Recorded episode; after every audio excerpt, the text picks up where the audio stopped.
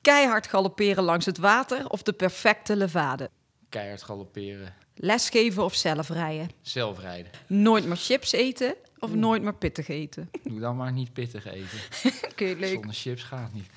Piaf onder de man of piaf aan de hand? Beide. Dat mag niet. Ja! We could be heroes. Leuk dat je luistert naar Horse Heroes. De podcast waarin Floor Schoenmakers van EHS Communications in een persoonlijk gesprek gaat met een hypische ondernemer. Elke week een nieuwe gast en ook elke week een leuke giveaway. We gaan Of je beginnen. kan ook kiezen voor pittige chips. Ja, nou, ik, die heb ik. Oh, Maar ik had, eh, serieus hoor, ik had een zak chips met eh jalapeno pezen. Nou, ik hou echt van pittig eten.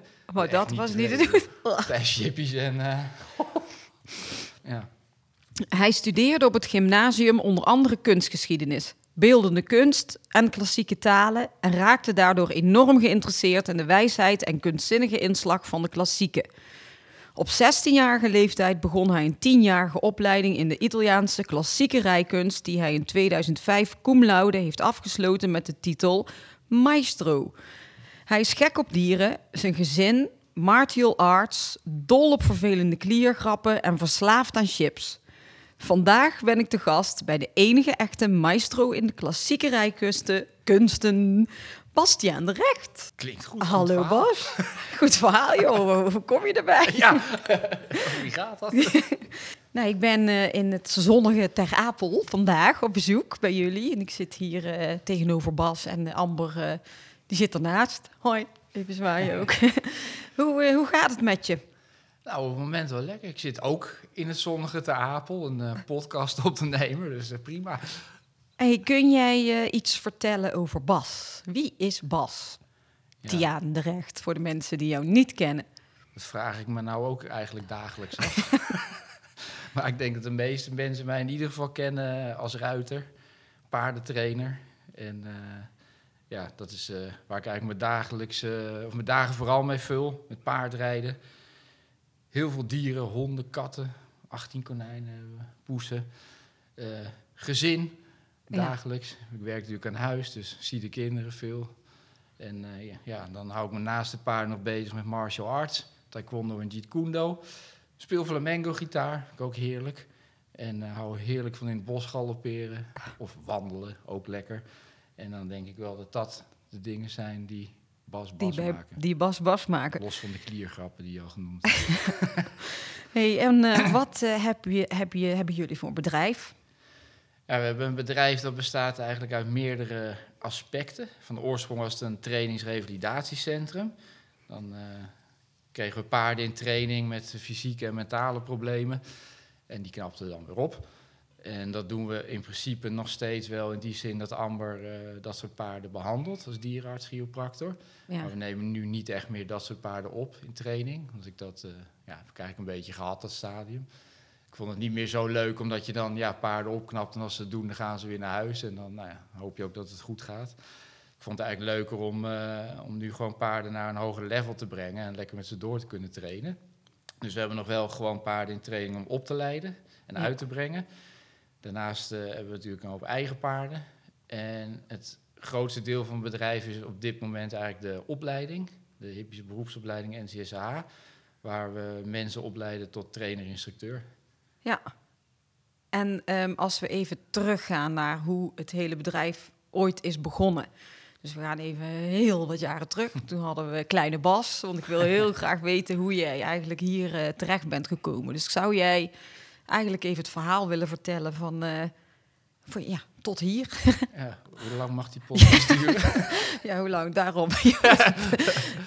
ja, nee, eh, ja, ik was altijd als, als klein kind al gek van dieren. Ik, bedoel, eh, ik had konijnen, honden. En zodra ik op school was, dan ja, was ik met de dieren bezig eigenlijk. Toen ik zeven was, ging ik paardrijden. En dat eh, ja, was ik eigenlijk helemaal fan van. Totdat mijn lievelingspony doodging. En ja, toen was ik er eigenlijk klaar mee, want ik vond vooral die pony heel leuk. Toen heb ik een paar jaar niet gereden en wat andere sporten gedaan. Op een gegeven moment ja, miste ik toch dat contact met, eh, met paarden en dieren weer, als klein kind dan. Dan ben ik wel weer gaan paardrijden, toen samen met mijn vader. Dat was wel heel leuk, want dat deden we heel fanatiek. En toen ik 13 was, toen eh, kocht hij onze eerste paard, Cicero. Ja. En ja, dat, die was toen vijf. Ik was 13 en hij is eh 27 jaar bij me geweest. Hij is 32 geworden. Dus die heeft eigenlijk mijn hele, bijna tot nu mijn hele levensloop meegemaakt. Maar Cicero was eh, geen KWPN'er. Nee, nee, dat was een paard die... eh, hij kwam uit Polen. We hebben hem gekocht als Ayus Hunter. Ja. Maar ik denk eigenlijk dat er ook een kladroeber Lipizzaner een beetje in zat. En eh, ja, dat was eigenlijk gelijk een heel moeilijk paard. die, die was heel agressief en eh bokte hij eraf, viel mensen aan in de stal. Dus het was wel gelijk een uitdaging nou, lekker. als je 13 Lekker bent. als kind. Ja, ja, precies. En eh, nou ja, nou, de, een mooi verhaal is nog wel, mijn vader die reed er ook op en die werd dikwijls afgebokt. Maar op een gegeven moment waren ze in de duinen en ging hij er vandoor. Mijn vader, ik stuur hem tegen een boom aan, dan stopt hij wel. Cicero denkt, nou weet je, stop jij lekker tegen die boom, ik ga er langs. Dus mijn vader ging in die boom en het paard los in de duinen. En vanaf dat moment was hij er zo klaar mee dat hij gezegd had, joh, als jij dat eh, verder wil met een paard, dan moet jij het maar doen, maar ik ben er klaar mee. Ja. Dus toen, eh, ja, toen had ik daar eigenlijk een beetje zo mijn eh, missie van gemaakt om dat paard te temmen, als het ware. Maar dat, eh, ja, dat heeft best wel even geduurd. En op een gegeven moment kwam ik op een, we stonden op een manege. We zijn toen verhuisd naar een dressuurstal. En eh, ja, dat, dat ging eigenlijk steeds slechter. Want ja, het was geen standaard paard en liet zich eigenlijk niet domineren. Nee. Wat, wat heel goed is, vind ik. En de aanpak van die stal is eigenlijk steeds meer druk, geweld. En, ja, en dan, geen oplossing, geen, geen intelligentie erin. En dat heeft mij dus eigenlijk gebracht tot het punt van... oké, zo eh dressuur moet, dan kap ik ermee. En ben ik alleen maar zonder zaal op een halsje lekker door het bos gaan racen. En dan, eh dat klinkt heel, eh, heel sprookjesachtig, maar het was echt zo. Als ik dan uit school kwam, middelbare school destijds... dan eh, sprong ik dus op hem, galoppeerde ik het bos in... liet ik hem los in het bos, op een stukje gras. Ging ik in de zon chillen en hij eh, ja, liep gewoon los Ja. te grazen. En dan zat we, eigenlijk gingen we weer naar huis. Dat is eigenlijk ook wel heel bijzonder.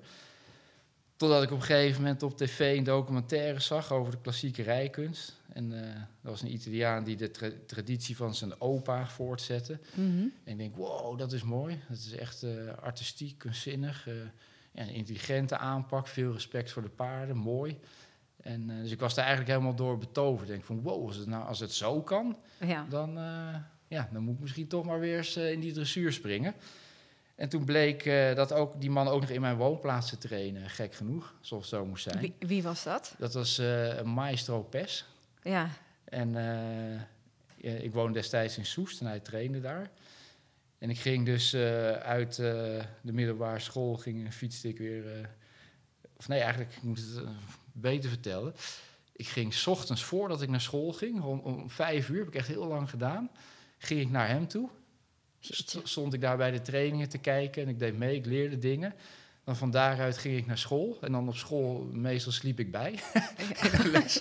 In het lokaal. Ja, en zodra het dan eh, de zon scheen, dan klom ik ook nog wel eens uit het raam en dan peerde ik hem. Dan liet ik mijn moeder een eh, bellen dat ik ziek was. Die werkte daar gelukkig in mee.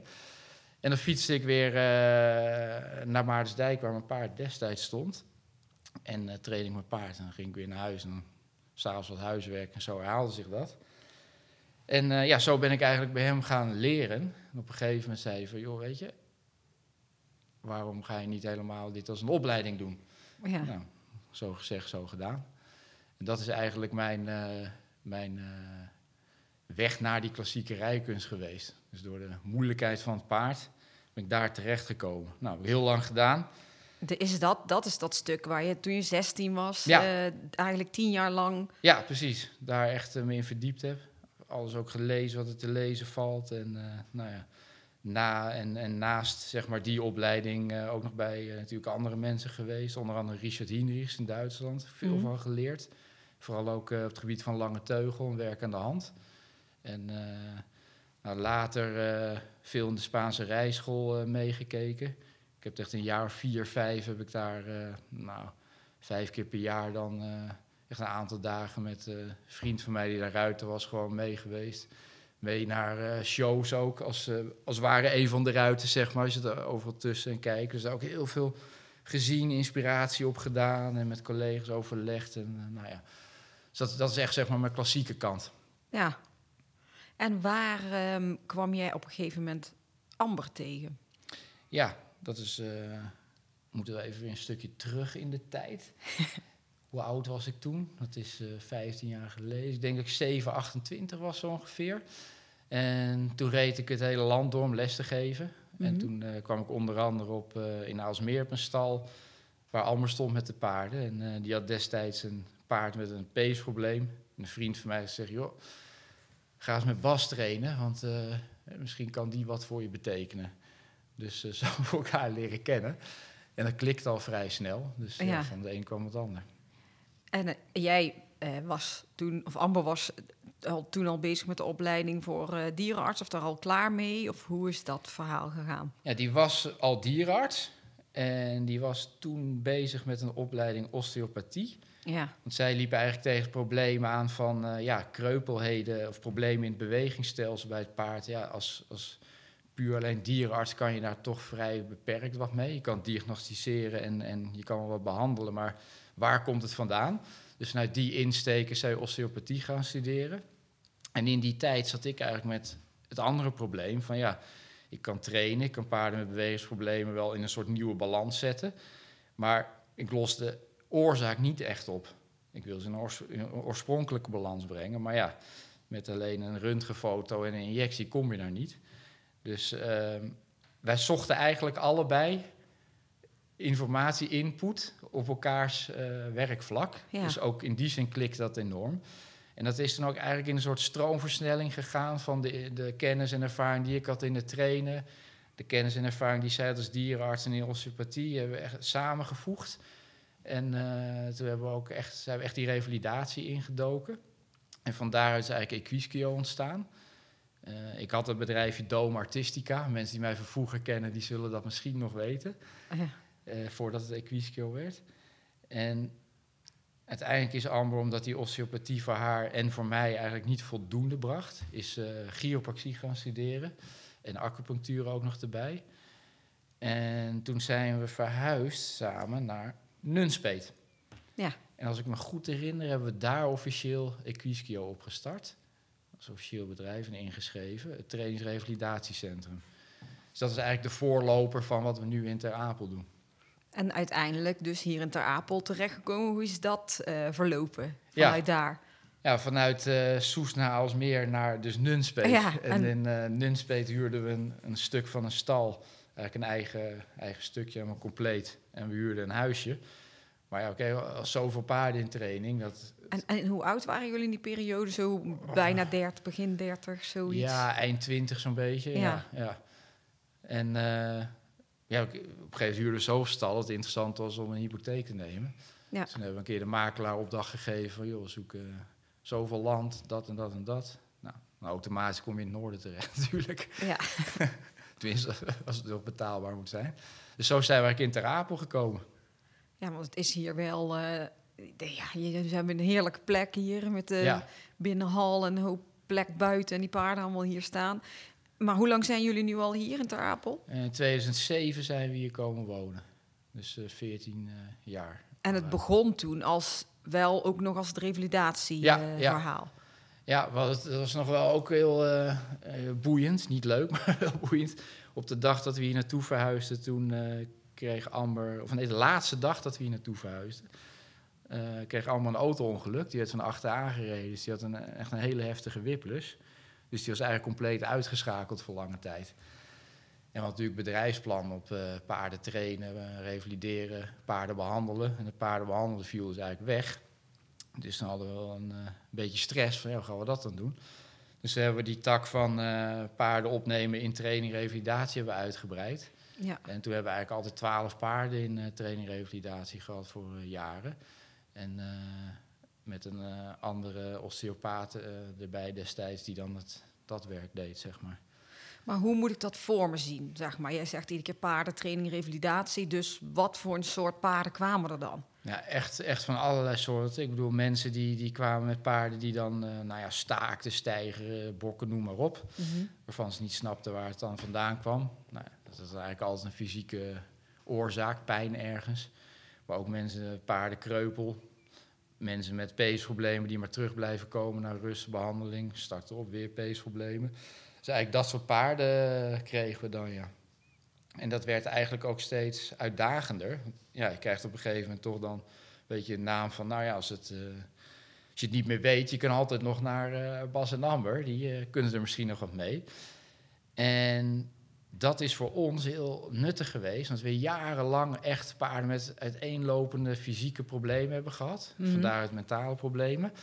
En eigenlijk steeds ingewikkelder. Dus en wij zeggen altijd, op het moment dat je het niet weet en je hebt het niet gevonden, wil niet zeggen dat er niks is. Dat wil zeggen dat je het nog niet hebt gevonden. Ja. En dus dat je kennis tekort schiet. Dus moet je verder zoeken en je ontwikkelen. En dat doen we dan ook, eh, ook samen met andere dierenartsen, vooral de diagnostiek. En eh, zo zijn we eigenlijk steeds ja, probleemgebieden gaan ontdekken. Van joh, hier ergens in dit gebied, bijvoorbeeld het CTO-gebied, wat nou best wel bekend is. Ja, dat was, dat was tien jaar geleden. eh, had niemand het daarover. En SI is eigenlijk hetzelfde.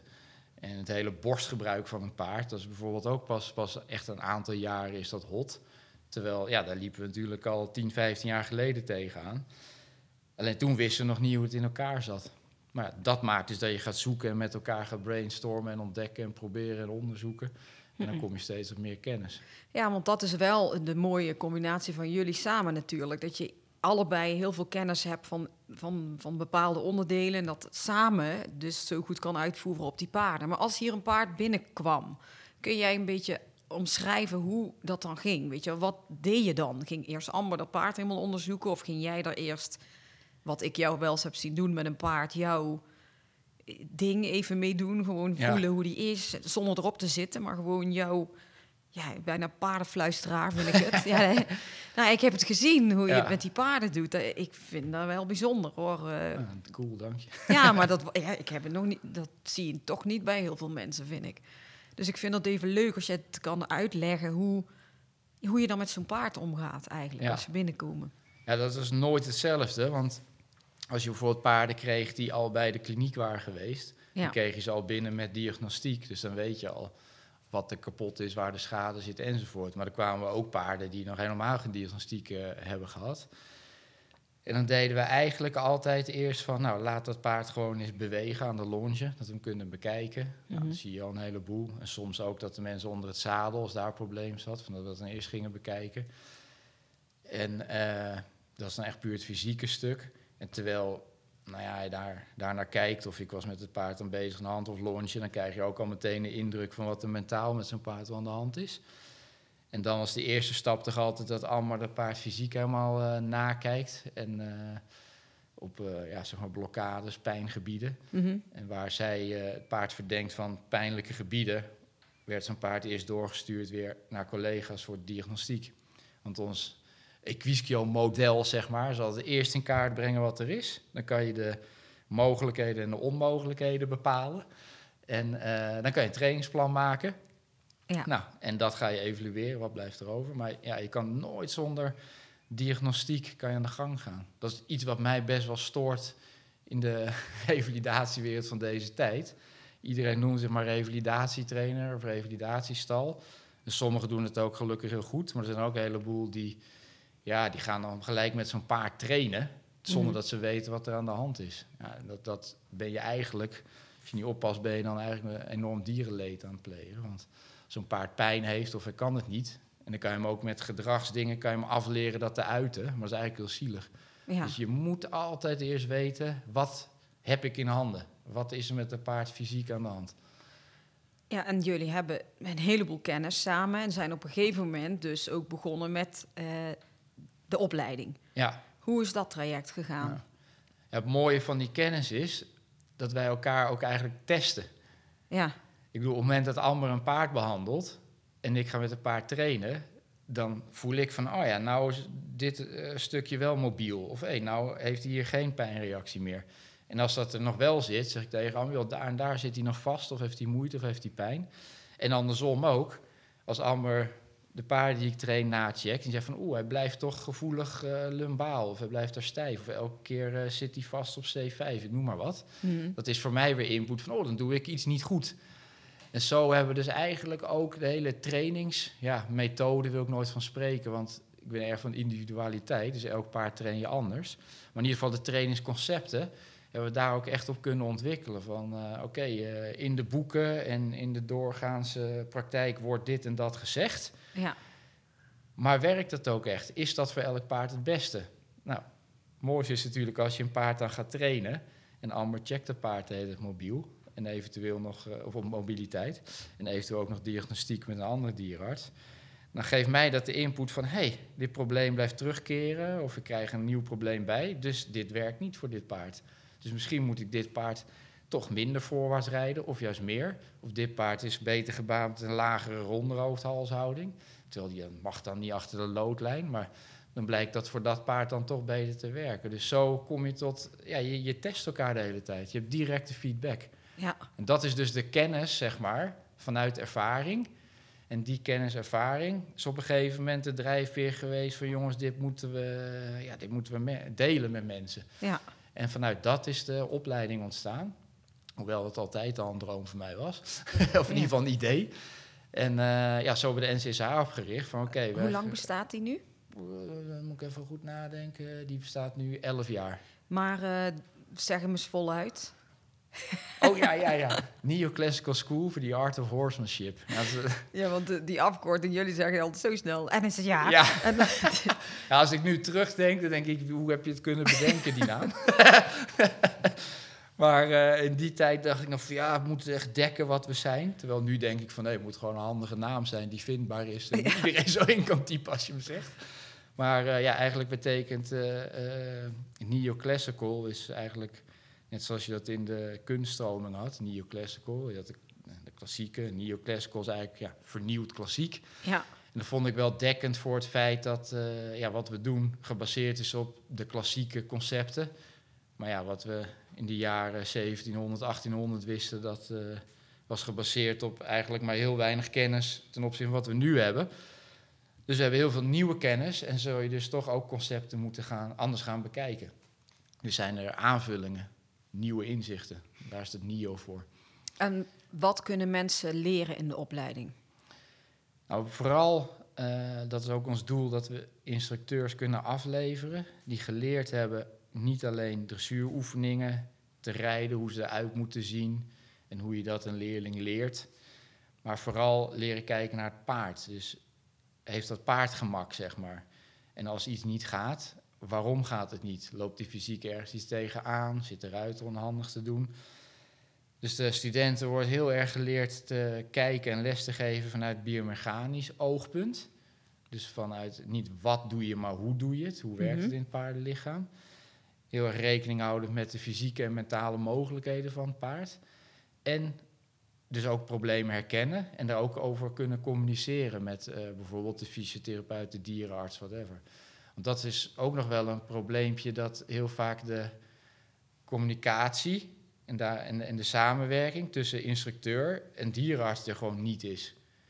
En dat leert de ervaring ook dat wat een dierenarts zegt tegen een klant en hoe die klant dat doorgeeft aan de instructeur en andersom, Anders is. ja, dat is heel, vaak heel anders. Ja. Dus het is heel nuttig als je als instructeur de terminologie kent, maar ook gewoon kan communiceren met een dierenarts of fysiotherapeut. Ja. Dat je enigszins snapt hoe de paardenlichaam in elkaar zit.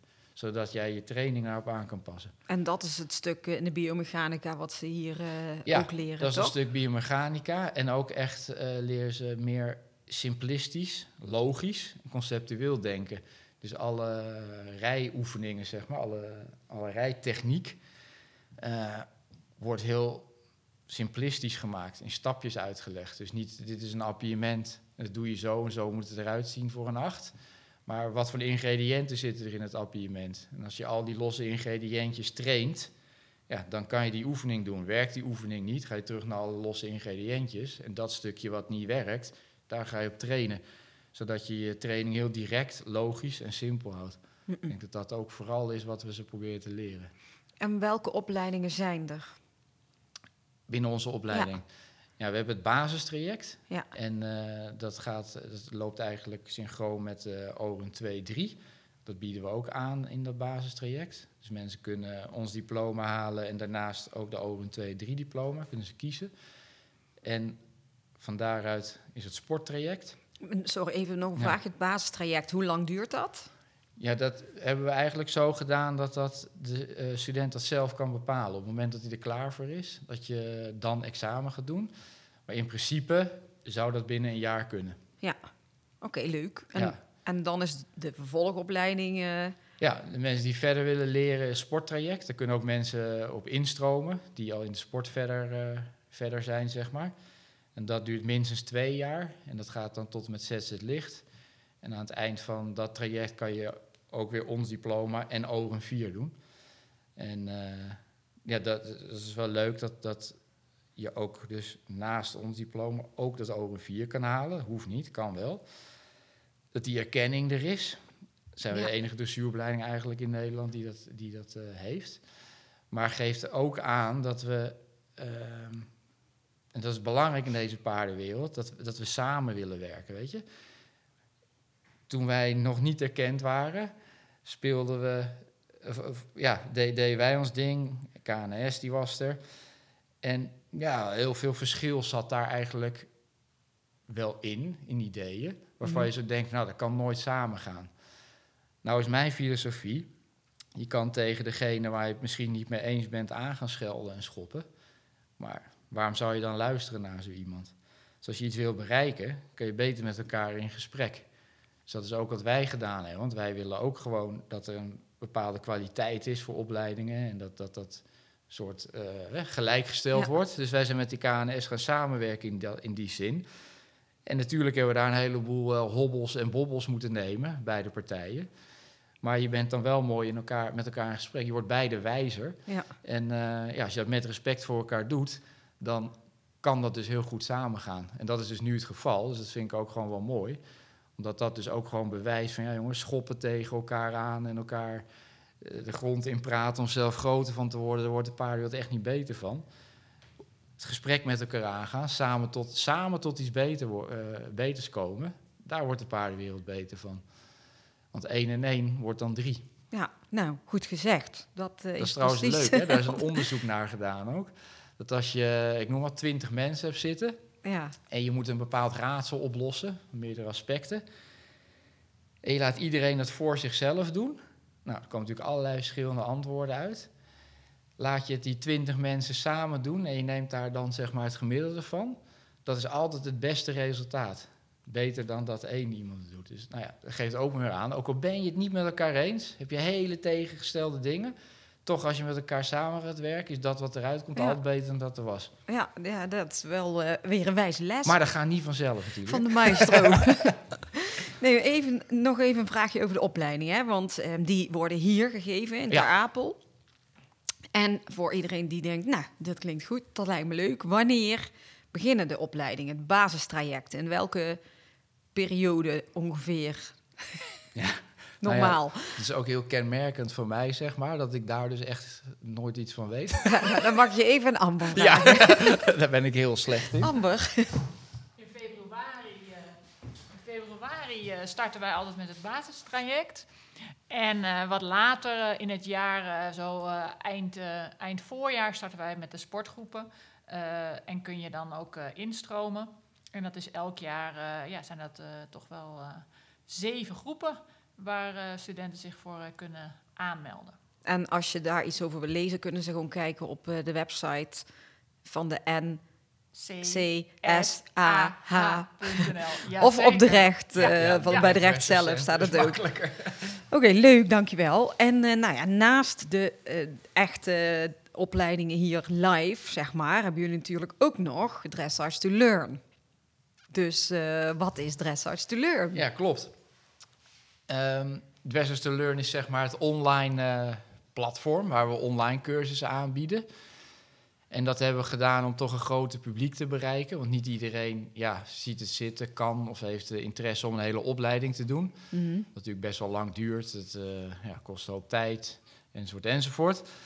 Dus hebben we gedacht van ja, maar we willen die kennis toch wel met meer mensen delen. Ook gewoon hobbyruiters of sportruiters die niet een opleiding doen. Dus vandaar dat we eh Dressers to Learn opgericht hebben. Om eh, op een eh, eenvoudigere manier kennis op te kunnen doen. En dan kunnen mensen eigenlijk online werken aan de hand en de biomechanica dat soort op dingen eigenlijk volgen. Ja, we hebben daar nu een, een, een cursus biomechanica en trainingsconcepten staan. Die duurt iets van vier uur. Dat is echt, echt gewoon helemaal de, ja, alle concepten uit de rijkunst echt uitgelegd, zeg maar. En het leuke is dat het heel universeel is. Dus of je nou een B-ruiter bent, of in het bos wil rijden, of Grand Prix-ruiter bent. Ja, eigenlijk iedereen heeft er wat aan. Je gaat het, als het goed is, allemaal wat beter begrijpen erdoor. En we hebben de cursus werk aan de hand. Helemaal vanaf het begin tot en met eh Piaf. En ook zo opgezet dat dat eigenlijk voor iedereen interessant is. Als je nog nooit aan de hand gewerkt hebt. Eh recreatieruiter bent, maar wat we gymnastiseren. Of weer die sport Grand Prix ruiter bent die nou ja, hogerop wil. Daar werkt het ook voor. En dan hebben we nog wat eh, losse dingen als longeren en Ja, wijken. veel kennis in huis in ieder geval. Eh, even een-. Even een vraag over jouw paarden, hè? want Ja. je hebt hier van alles staan. Ja, En van jouw eigen paarden, want ja, je hebt ook best wel wat, weet niet of ik ze zo mag noemen, maar weet je, van die, van die rescue paarden. ja die eigenlijk, ja, eh, klopt. Kun je eens iets zeggen over, eh, iets vertellen over een paar van je paarden? Eh, ja. ja, inderdaad. we hebben best wel wat paarden. eigenlijk de meeste. Die hebben we inderdaad een soort rescue paard. Die dan of in training waren en van de eigenaar zei van... joh, ik zie dit niet meer zitten en dat wij ze overgenomen hebben. Of dat we ze ergens... nou, bijvoorbeeld één Connemore, die hebben letterlijk voor de slacht weggehaald. En eh, ja, eigenlijk eh, hebben we nu... Ik denk dat hier twee paarden staan die we echt gekocht hebben. Oh ja, En de rest is allemaal eh, via zo'n traject. Nou, wat ik zelf een hele mooie vind, is Dan Conamore. Die stond ergens. Dat was altijd een normaal paard geweest. Reed een meisje wedstrijdjes mee. Paard is verkocht. Is uiteindelijk ergens in training gekomen. En nou ja, dat is, heel helemaal misgegaan. Paard vreselijk mishandeld. En echt mishandeld, zeg maar. Totdat hij dus levensgevaarlijk was.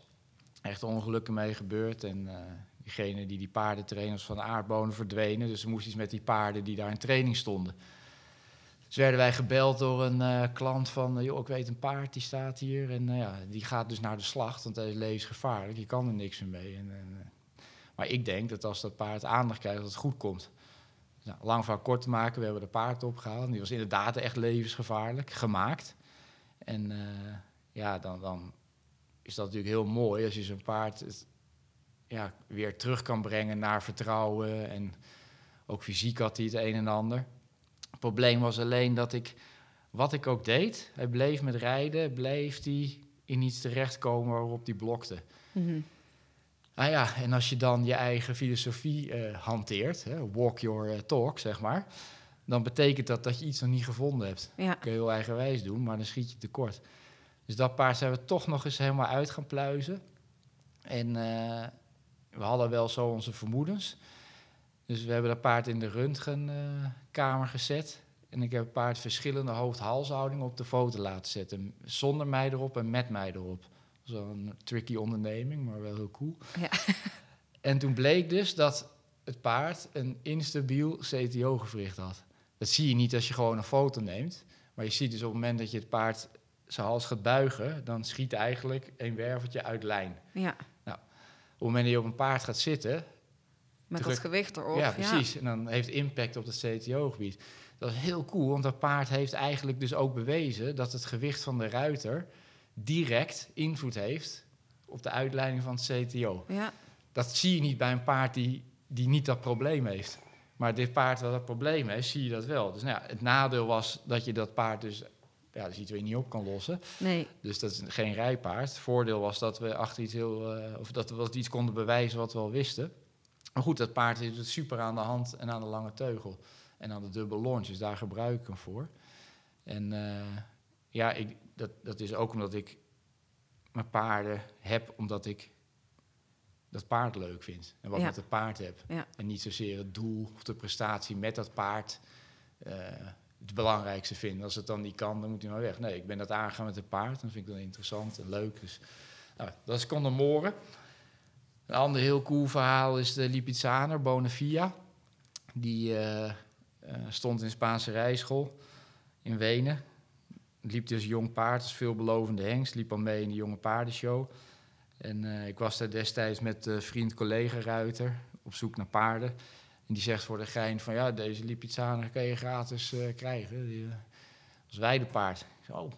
Ik zeg, Hoe wat, wat dat dan? Ja, vanuit je vakgebied ja, vind ik dat dan toch altijd weer interessant. Ja, Ja, ja, die had een oude fractuur ergens en dus en zo. Oh. Ja, laat zien dan. Is een filmpje gekeken. Ik denk, oeh, dat is interessant. Hij is een andere been kreupel dan waar ze wat gevonden hebben. Dus dat is het in ieder geval niet. nee. en ja, dat is dan meteen voor mij de uitdaging om te ontdekken, wat is het dan wel? Dat is eigenlijk de uitdaging van de andere mij altijd in ons vak. Dus ja, om een lang verhaal kort te maken. Ik had het nog niet eens heel concreet afgesproken, maar ik landde inmiddels op Schiphol in Am eh, weer. Toen werd ik gebeld van, eh, ja, ja, ik heb geregeld via via, want eigenlijk zou die al naar iemand toe gaan, maar die had geregeld die naar mij ging. Eh, over eh, twee weken wordt hij gebracht hoor. Oh, oké. ik denk, dan moet ik nog even aan Amber vertellen.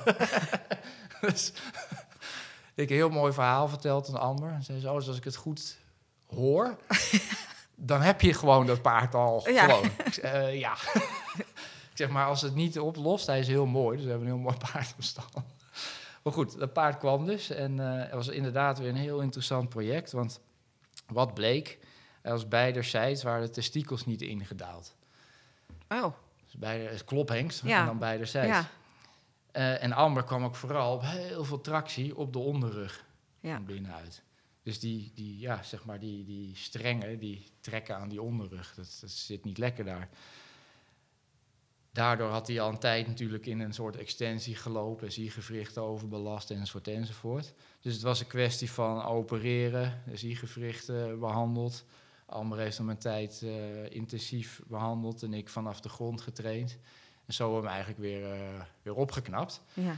En eh, toen heeft hij zelfs in het voorprogramma van de Spaanse reiziger in Ahoy... deed ik destijds show en met hem en met, met Vivendi, een ander paard. En eh, toen was hij eigenlijk weer een soort van even terug in de Spaanse reis, het voorprogramma. En dat was heel cool, omdat toen de ruiters en de directrices... Nou, wow, Bonavio, hij doet het weer. Hè? Dat was heel cool. En ook dat ze eh, ja, dat konden waarderen, dat het gelukt was. Ja, Maar ze tuurlijk. wilden hem wel weer terug. Ja, dat zal wel. maar jij bent ook wel eh, bekend natuurlijk door de, het stukje de klassieke rijkunst. Ja, Met ja, wat jij hier de paarden leert, ook die Spaanse, ja, moet ik het opnoemen? Trucjes? Nee, mag ik Ja. het niet zo noemen? ja, hoor, ja. alles is een trucje. Maar daar, daar heb je ook heel veel shows mee gedaan. Wat is eh, het grootste verschil tussen, die, tussen de klassieke training eigenlijk en eh, of de klassieke ruiten, wat jij eigenlijk doet en Ja, anderen? eigenlijk is er, ja, het is een beetje afgezaagd, maar eigenlijk is er geen verschil. Want eh, er zijn eigenlijk geen hokjes, weet je. Wat je nu misschien klassiek noemt, dat is vroeger modern. En wat we nu als moderne rijkunst zien, daar kijken ze over 100 jaar misschien naartoe als, oh ja, Edward Gal, die klassieke meester uit de 21ste eeuw. Ja, ja, maar zo is het wel. En waar het vooral om gaat, is de ontwikkeling die de rijkunst maakt. En als je kijkt, eeuwen geleden was er ook al... Toen hadden ze het er al over wie klassiek was en wie niet. Ja, Eeuwen geleden. Ik bedoel, die meesters noemen we nu allemaal klassiek. Dus als je gewoon kijkt naar hoe de rijkunst ontwikkeld is... dan zijn er altijd verschillende stromingen geweest. mhm. En dat, net zoals nu. Maar over de hele linie is er eigenlijk alleen maar meer kennis en kennis gekomen. Dus ik zeg altijd, ik denk dat de klassieke meesters van een eh, paar eeuwen geleden, als die nu naar de wereld kijken, dat ze zeggen van wow, die rijkunst die is erg mooi doorontwikkeld. Hè? ja. Natuurlijk zullen ze ook zeggen van sommige dingen, nou dat is minder, maar dat was in die tijd ook al. Dus ja, wat is dan echt klassiek? Ik denk in ieder geval kunnen zeggen streven naar harmonie mhm. in het, gaan, in het gaan van het paard, maar ook in de, in de relatie tussen ruiter en paard. En dat niet zozeer het doel commercieel of prestatie is, maar toch iets meer de kunst, zeg maar. De kunst van het rijden, maar ook de kunst van de communicatie met het paard, het samen zijn. Dus die insteek zou iets verschillend kunnen zijn. Maar met die insteek kan je ook prima een Grand Prix proef rijden. Ja. Als ik Grand Prix proef rijden, dan rijd ik eigenlijk niet voor mijn punten of om eerste te worden, maar om mijn kunst te laten zien, zeg maar. Dus het is maar net hoe je het zelf bekijkt. En wat je natuurlijk wel zou kunnen zeggen, er zit een verschil in de opleiding. Want in de klassieke school, zeg maar, gebruiken we dan toch heel veel het grondwerk. Mhm. Dus meer een longe, meer het werk aan de hand. Lange teugels is natuurlijk klassiek. in de klassieke rijscholen kennen we nog de schoolsprongen Ja. uit de tijd van de oorlog. Nou, die zit in de sport niet meer. Nee. Dus zo zijn er wel het hele concrete verschillen. Maar eh, ja, in elke stroom, in elk hokje heb je goede mensen, slechte mensen, goede ruiters en minder goede ruiters. Gebeuren goede dingen en rot dingen. Dus, ja. Maar jij bent wel een van de weinigen, denk ik, eh, in Nederland toch, die dit wel heel goed kan. Die dat wel beheerst om die paarden ook, eh, die Spaanse Ja. die levade en zo allemaal, om dat zo te doen. Je hebt daar echt ook een paar paarden voor hier die dat gewoon heel goed kunnen. ja, Wat jouw showpaarden ook wel vaker waren. Of gewoon Ja, hier ja. voor de trainingen te laten zien. Wat, Ja, ja ik hou ook gewoon van shows, weet je. En ik ben echt een, iemand die, dat ik mijn hele leven al, dat ik altijd denk van in welk hokje pas ik nou? Hè? Dat ik ook, ook op school met studies, van ik vind heel veel interessant. ja, En net zoals met paarden, ik vind Grand Prix rijden leuk. Ik vind eh, Spaanse pas en buigingen vind ik leuk. Ik vind lange teugelwerk leuk, werk aan de hand. Dus ik doe eigenlijk heel veel, ja. En eh, ik, ik denk ook juist dat dat maakt dat je, nou, dat je het ook leuk had voor jezelf en het paard. En dat het niet alleen maar gaat om die extra procent erbij in de ring. Of nee. dat ze een tonnetje meer waard zijn of niet. Wat was eh, de meest memorabele moment in jouw carrière? Dat is ook een vraag van eh, Melissa Jansen, een Oké. van onze accounts. Maar ik had hem hier ook, maar zij wil het ook heel graag weten. Ja, ja. ja, ik heb er meerdere, maar het is maar net hoe je, hoe je het bekijkt. Maar eigenlijk puur op gevoel. Eh, ja, dan blijft dat toch de lange teugelkuur met Oetjek in Ja. Hannover tijdens de Barok Show Cup. En dan eigenlijk de eerste keer dat ik deed, dat was echt, echt bizar. En zo'n moment heb ik ook nooit meer gehad. Ik ging daar naartoe, dat is een Barok Show Cup. Daar laten eh, in principe de vier beste klassieke Duitse trainers laten daar hun show zien. Nou, Richard Hinrichs, daar wa- kwam ik destijds best regelmatig. Die, is, eh, die heeft eigenlijk een soort klassieke barokke opleiding opgericht in Duitsland, die erkend is door de FN. Dus in die zin was die ook voor mij altijd een inspiratie. Hè. Hij had die, die worsteling eh, van hoe krijg ik die opleiding erkend. Maar goed, die vroeg mij van Bas, wil jij niet meedoen aan die Barok Show Cup? Ja, lijkt me wel, wel cool, ja, maar ik ben wel een Nederlander. Ja, dat maakt niet uit. Oké. Dus ik ging daar eigenlijk naartoe van, ja, de Duitsers Ja, ik dus de chauvinistisch, Dus ik bedoel, die zullen die Nederlander niet zo heel boeiend vinden. Dus ik kwam met Oetjek eh, de ring in en ik had eh, het liedje van Triggerfinger voor de draf en Ja. Let Her Go voor de galop. En eh, nou ja, ik zet in en ik doe mijn eerste appiëment en er beginnen mensen te fluiten. Ik denk, oh kut, dat vinden ze niet cool. Maar bleek dat ze het dus wel heel cool vonden, want ze begonnen te fluiten en te klappen. Dan denk ik, hè, dat is mijn eerste appiëment. En ik doe mijn tweede appiëment, nog meer, eerste piaf. Nou, ging door steeds harder fluiten, klappen en 4.000, 5.000 man zaten daar. Nou ja, en, en na de Piaf passage, series, alles, echt het halve publiek stond te fluiten en te klappen. Wauw. Kippenvel, Ja, echt. huilen. Ja, ja, Oh, ja, ja, ja. Ja, dat snap ik. Zelfs nu raakt me dat nog. ja, ik zie het. Ja, ja dat, eh, ik reed die kuur. Ik had gewoon tranen in mijn ogen. Ja. Bizar, hè? Ja, nee, helemaal Gewoon niet. van de emotie. Tuurlijk niet. Dat is er zo, Ja. je voelt natuurlijk dat publiek en de hele energie die dan ja, eh, in dat zo'n echt zaal dat is is. het mooiste wat er was. En het, de grap was, ik had van tevoren gezegd tegen Amber... van eh, als ik de emotie maar over kan But you brengen. only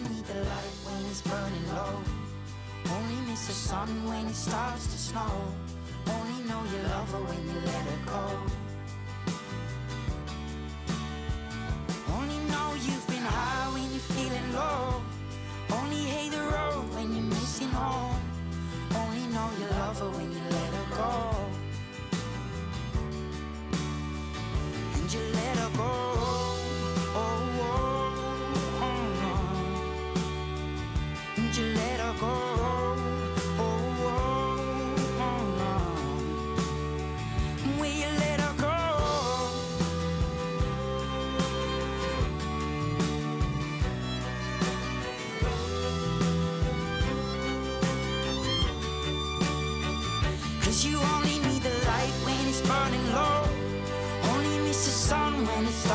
snow Only know you love her when you let her go. Only know you've been high when you're feeling low. Only hate the road when you're missing home. Only know you love her when you let her go. Cause you only need the light when it's burning low. Only miss the sun when it starts to snow. Only know you love her when you let her go. Only know you've been high when you're feeling low. Only hate the road when you're missing home. Only know you love her when you let her go. And you let her go. Nou, we hebben net de muziek eh, gehoord waarmee jij eh, heel Duitsland eh, lam hebt gelegd. Super mooi. even een stukje terug naar vorig jaar, maart 2020. Er kwam een lockdown. Weet jij nog waar jullie toen mee bezig waren?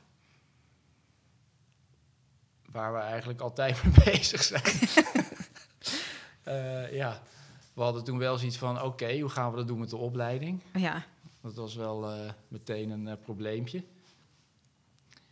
En kijk, paarden trainen en, en alles wat ik eigenlijk, ja, mijn grootste dagbesteding is, dat, dat kon gewoon doorgaan. Maar inderdaad, de opleiding, de praktijkmodules en behandelen van paarden van de amber, dat was natuurlijk wel even, ja, hoe gaan we dat dan weer doen? Ja.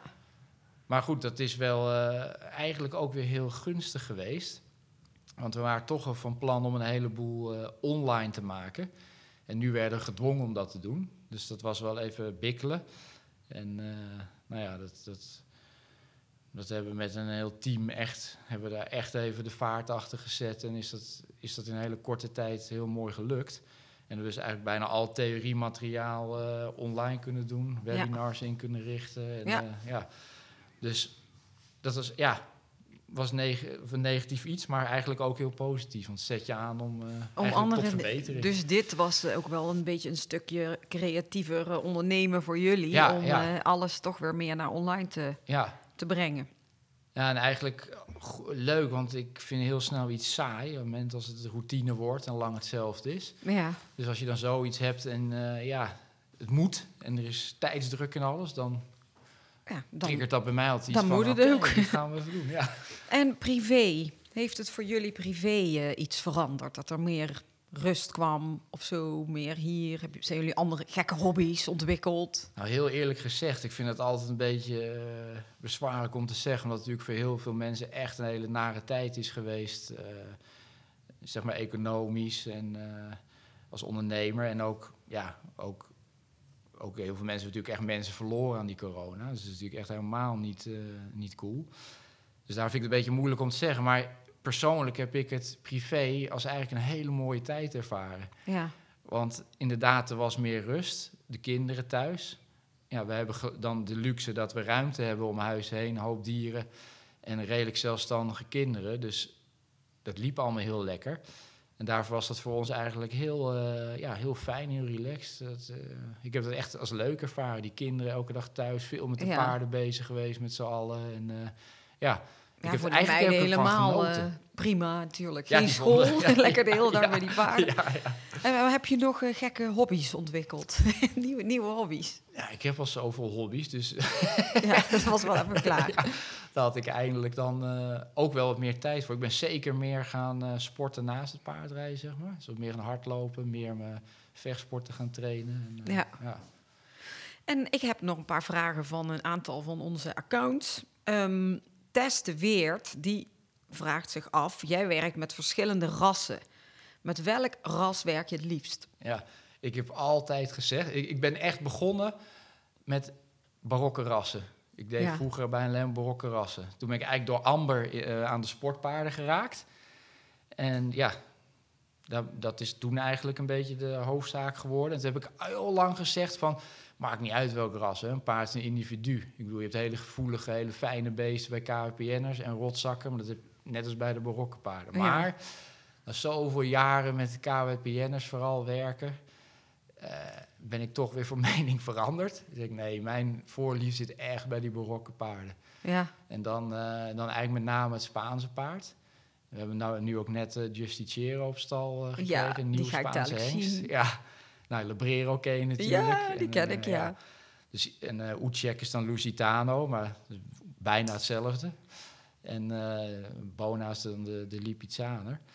Maar ja, het, het mooie in, aan die paarden vind ik gewoon de energie die ze hebben. Ze zijn altijd aan. Ze zijn eigenlijk al heel, altijd vrolijk. Ja. Ze, bijna allemaal een soort ADHD, zeg maar. Ja. En eh, ja, ze zijn vurig. En ja, dat ben ik, ik ook, weet je. Dat, misschien mensen die mij aan het werk zien denken altijd... Oh, Bas is altijd heel rustig en heel geduldig. Dat heb ik mezelf geleerd. Ik ben eigenlijk heel temperamentvol en heel vurig. En dat eh, voel ik terug in die, in die die barokke paarden, paarden. ja. Ik vind het heerlijk. Waar andere mensen er een beetje banger van worden. En denk ik, ja, dit vuur. En het zijn een soort honden, weet je. Ze, ze maken zoveel contact met je. Ja. Dat, dat is echt, echt wel anders dan met een, eh, met een gemiddelde KPN. Hoewel we hier ook KPN'ers hebben die ook heel veel contact met je maken. En ik hou van de motoriek. Ze zijn heel snel. Alles Ja. kan onafhankelijk van elkaar bewegen. Het zijn echt eh, ja, warrior horses natuurlijk. En daar hou ik van, die snelheid en het vuur. Maar ja, maar ik denk dat Tess het daarom ook vraagt, want zij is zelf ook wel gek van Ja, dat soort ja, eh, type paarden. Ja, ze zijn natuurlijk bloedje mooi ook. Ja, het is ik moet zeggen, het is niet altijd makkelijker. Want juist dat bewegelijke zorgt dat ze moeilijker stabiel te krijgen zijn. En goed over de rug en een stabiele aanleuning. Ja, Dus het, het is niet alleen maar dat het allemaal makkelijker is. De meeste mensen, ja, veel aan voor Piaf Passage, en dan is alles makkelijk. Maar ja, juist die basis is eigenlijk best wel moeilijk om goed bij ze te krijgen. ja dus daar, daar geloof ik. Ja. Ehm, ik had ook nog een hele leuke vraag van ons Eefje. En zij wil graag weten, wie is jouw grootste leermeester geweest? Ja, daar hoef ik niet heel lang over te na, na te denken, want dat zijn altijd mijn paarden, naast een aantal belangrijke mensen. En de grootste van is Cicero, mijn eerste Ja. paard dus. Ten eerste omdat ik daar echt nou ja, mijn hele jeugdleven, alle ontwikkelingen als ondernemer me- mee heb meegemaakt. En die heeft mij op paden gebracht waar ik anders nooit gekomen was. En eh, om dat te eren, heb ik hem ook in het logo verwerkt van Equiskio al destijds. In de NCCA City, in het Westers Learn. Ja, En uiteindelijk eh, in de Recht Center, dus die leeft daarin voort. Met hebben ze begonnen. En hij is op 32-jarige leeftijd overleden. En ja, ik ben wel iemand van de symboliek, zeg maar, en de intensiteit. Hoe, hoeveel jaar is hij hier geweest dan? Eh, Hoe oud was hij toen, jij, toen je vader hem kocht? Ja, toen was hij 4, 5. Dus ik heb hem eh, zeker 27 jaar Gehad? Ja, echt niet normaal. Uiteindelijk is hij aan een hersenbloeding overleden. En, Hier eh, in Ter Apel? Ja, hier in Ter Apel. Ik haalde hem een keer het land en toen tolde hij alleen maar rond. Nou, hersenbloeding. Maar zelfs toen galoppeerde hij nog naar stal. Oh. Dat herstelde iets. En eh, nou, na een paar dagen eh, was het oké, maar kreeg hij hem weer. Dus nou, het was duidelijk van dit moeten we niet meer hem aandoen. En dat was wel mooi, want hij is ook altijd... Oh. Ja, vertel door. Neem maar even een slok. Oh, die is op. eh, sentimentele gek, nee, hè? maar dit is zo'n belangrijk paard voor jou. Ja. maar kracht, zeg maar, was altijd echt zijn ding, hè? Echt Ja. een... En geen... eh nou, hij kon heel zacht zijn, maar hij kon je ook zo voor je bek schoppen, zeg maar. en daarna was je weer dikke vrienden. en zelfs het op het laatst toe, dat ik dacht van, nou, ik knuffel hem nog. Gaf hij me een douw van, doe even normaal. We gaan als strijders en we gaan niet als mietjes. Ja, Dus, oh. heel cool. En nou ja, Amber die kon hem gelukkig eh euthaniseren. Dat is natuurlijk ook heel mooi. Dat hebben mooi, eh, mooi zo kunnen doen. Thuis. Ja. En het bizarre was, dat was op oudjaarsdag. Hoe lang is dit geleden? Hoe lang is het nou geleden? Eh, drie jaar of zo, denk ik. Ja, heeft mijn vader, oh, dit is pas drie ja, jaar. Ja, heeft mijn vader overleefd. Gek genoeg. En die dag kwam mijn moeder ook met haar vriend. Nou, Ja. Dat is inmiddels een soort tweede vader. En eh, we hebben, ja, toeval was dat.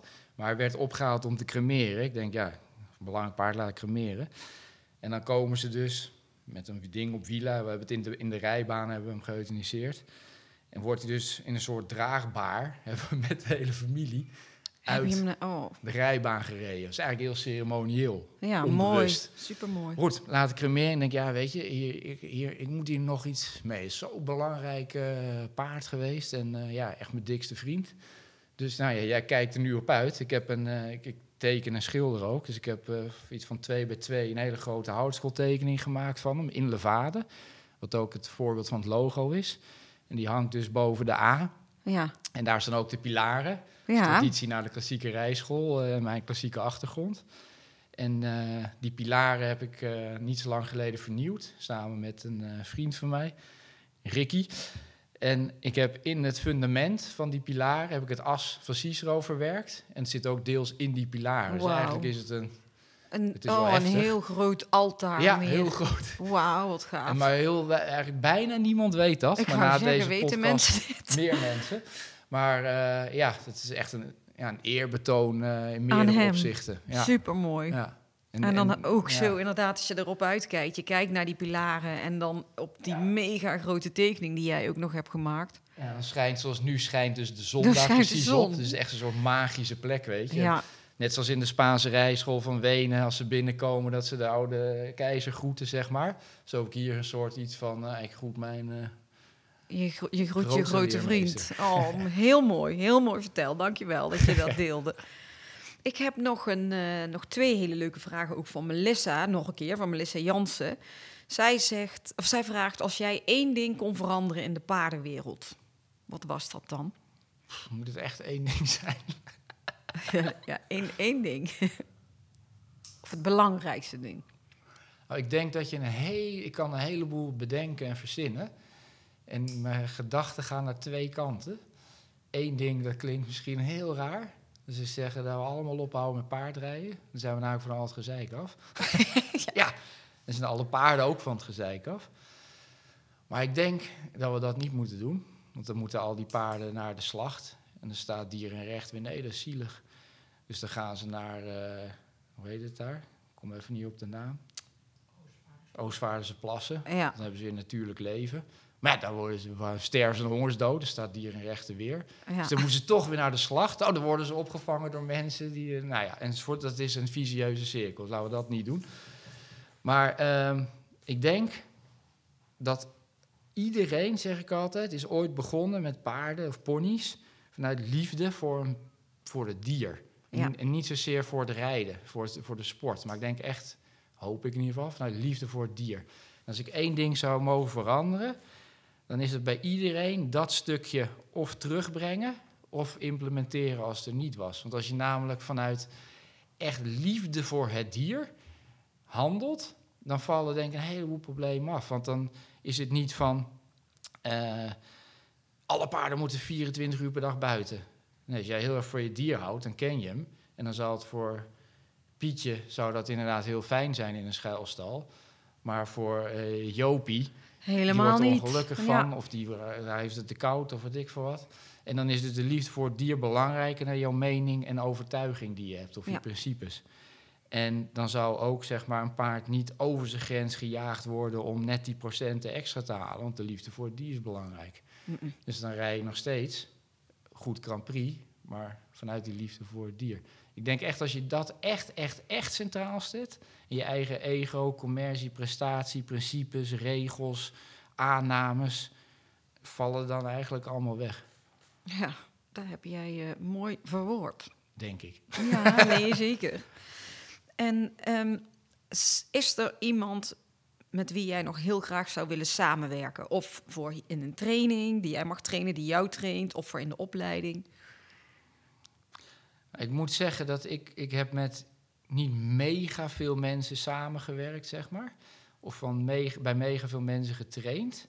Die heb ik altijd allemaal zorgvuldig uitgekozen. Hm. En met al die mensen zou ik dus nog wel eens een keertje willen samenwerken. En eh, eh, ja, met wie zou ik zou heel graag toch meer willen zien van de inside training van Edward Gal. Ja, En daar zou ik best eens meer mee willen eh, samenwerken eigenlijk. ja, Want die heeft natuurlijk hele specifieke kwaliteiten. En eh, eh, ja, dat, dat, daar zou ik wel eens wat meer van willen weten. ja, mooi. Ja, Ehm, ik heb een laatste vraag van eh Glas de Nou, nu, gaan alle klassieke liefhebbers me afschieten. hè. Dat realiseer je. Maar dan moeten we maar zeggen, daar komen een heleboel klassieke Nou, jij, eh, dat wou ik zeggen, dat mag toch, dat is toch helemaal goed juist. Ik vind het juist wel leuk dat je Edward zegt. Ja, maar je moet ook ru- ruim denken. Weet je? Ja. Het is zo, voor jezelf, doe je, jezelf, je doet jezelf zo tekort als je in een hockey blijft zitten en alles buiten het hockey is slecht. Want ik bedoel, in alle hokjes zijn hele goede mensen en ieder heeft zijn specifieke kwaliteiten. En als je nou bij iedereen kijkt, leert, gebruikt wat je daar kan gebruiken, negeert wat je niet wil gebruiken en dat je eigen ding maakt en je soep roert, dan word je wijzer. Ja. En dat moet niet gebonden zijn aan namen, klassiek, modern, sport, recreatie. Nee, open-minded zijn gewoon. Jij, eh, jij bent een wijze man, een wijze ma- maestro. Dat moet je allemaal maar vragen. Die denkt er anders over, denk ik.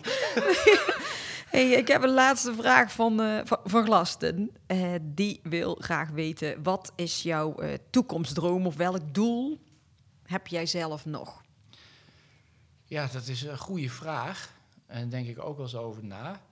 En eh, ehm, ik heb altijd dromen. En tot nu toe heb ik die eigenlijk allemaal waar kunnen maken. Want ik rust niet eerder voordat dat gebeurd is. Ja.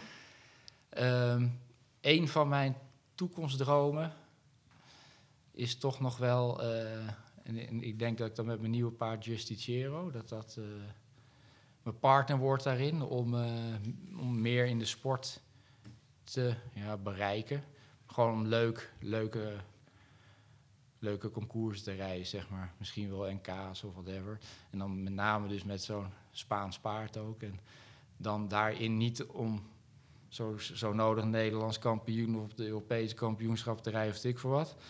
Maar juist met zo'n paard wat je helemaal past, die ultieme communicatie en samenwerking te laten zien. En dan eigenlijk het weer als kunst neer Ja. te zetten. Vanuit mezelf dan. Hè. Of, maakt niet uit hoe andere mensen naar kijken, maar om dat vanaf kunst neer te zetten. En daarmee, eh, ja, daarmee eigenlijk toch ook dan die scores te rijden. Dat dat ge- gewaardeerd wordt, gezien wordt. En nou ja, dat je daarmee ook weer neerzet van eh, zo ernaar kijken, kan ook tot goede prestaties eh, leiden. Dus wij kunnen jou weer eh, in de ring verwachten. Ik hoop het. Dat is wel echt, een, eh, echt iets waar ik mijn doelen op, of mijn pijlen op heb gezet. Ja. En nou heb je het mooi heel lang kunnen oefenen dadelijk. Als de corona weer weg is, dan ja, ja, ja, Ja, leuk. Ik ben benieuwd. Hey Bas, ik vond het superleuk dat jij mee hebt gedaan aan, aan de podcast. En wil jij nog even aangeven waar de luisteraars meer over jou en jullie bedrijf te weten kunnen komen? Want er zijn best veel onderdelen. Ja. ja, heel veel onderdelen. En dat hebben we eigenlijk allemaal eh, sinds kort samengevoegd onder de Recht Dressage Center. Ja. Dus op de website derechtdressagecenter.nl kan je ook al die verschillende onderdelen zien. En natuurlijk hebben we een eh, Facebook en een Instagram-account. Ja, en daar, eh, dat wordt actief bijgehouden en eh, daar is alles te zien. Ja, En we hebben ook elke week een leuke giveaway voor de luisteraars. Dus mijn vraag is natuurlijk, heb jij ook iets leuks wat je weg wilt geven? ja we dachten dat het leuk was om een online pakket naar keuze Ja. weg te geven. En- Van Dressers to Learn. En dan één, één keer? Nou, ik denk dat we dat wel wat meerdere keren kunnen doen. ik zie Amber al op de keer achtergrond. gaan we dat weggeven? Vijf keer? Vijf keer? hoor ik net. Oh, Ja, te geven gek. vijf pakketten naar keuze. Oh, superleuk. Nou, dus we mogen vijf keer een, eh, een, een online pakket van Dressers to Learn weggeven van, eh, van Bastiaan en Amber. Wat moet je daarvoor doen? Eh, laat een leuke reactie achter op Insta of Facebook onder onze Facebook-post van vandaag. Ga ook vooral even kijken naar de Recht Dressage Center. Ga hun ook even volgen. Dan heb je een idee wat, er, eh, wat de mogelijkheden zijn. En ehm, we willen ja, ja, Bas, ik wil jullie nog een keer eh, heel erg bedanken voor deelname aan de podcast. Heb jij nog een laatste wijze boodschap? denk, denk, denk. Denk, denk, denk. Ja, nou, in ieder geval jij ook bedankt dat we dit weer konden doen. Altijd leuk eh, je verhaal vertellen. En een laatste boodschap. eh, ja, laten we dan beginnen bij eh, wat ik als liefste zou veranderen in de wereld. Ja, Als je nou lekker met je paard aan de gang gaat, wat het ook is, doe het vanuit liefde en empathie naar je paard. ja Bas. En oh. naar elkaar. En naar elkaar. Naar elkaar in de paardenwereld. Heel- belangrijk. Communiceren Ja, met respect elkaar. voor elkaar. Elkaar de waarde laten. Leer van elkaar, ook van de fouten. Zonder te veroordelen. Want als je wil groeien, dan kan dat alleen maar als je dat doet. Anders 1 en blijf je- 1 is 3. Precies. Die houden we erin. Ja. Bas, super bedankt. En eh, tot volgende week met weer een nieuwe gast. Doei! Doei.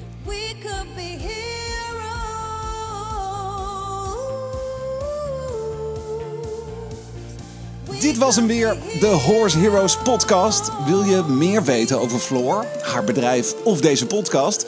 Kijk dan even op de website van ehscommunications.nl. En wat je ook zeker even moet doen, is je abonneren op deze podcast om geen enkele aflevering te missen. Het zou helemaal top zijn als je dan meteen een beoordeling achterlaat. Tot volgende week!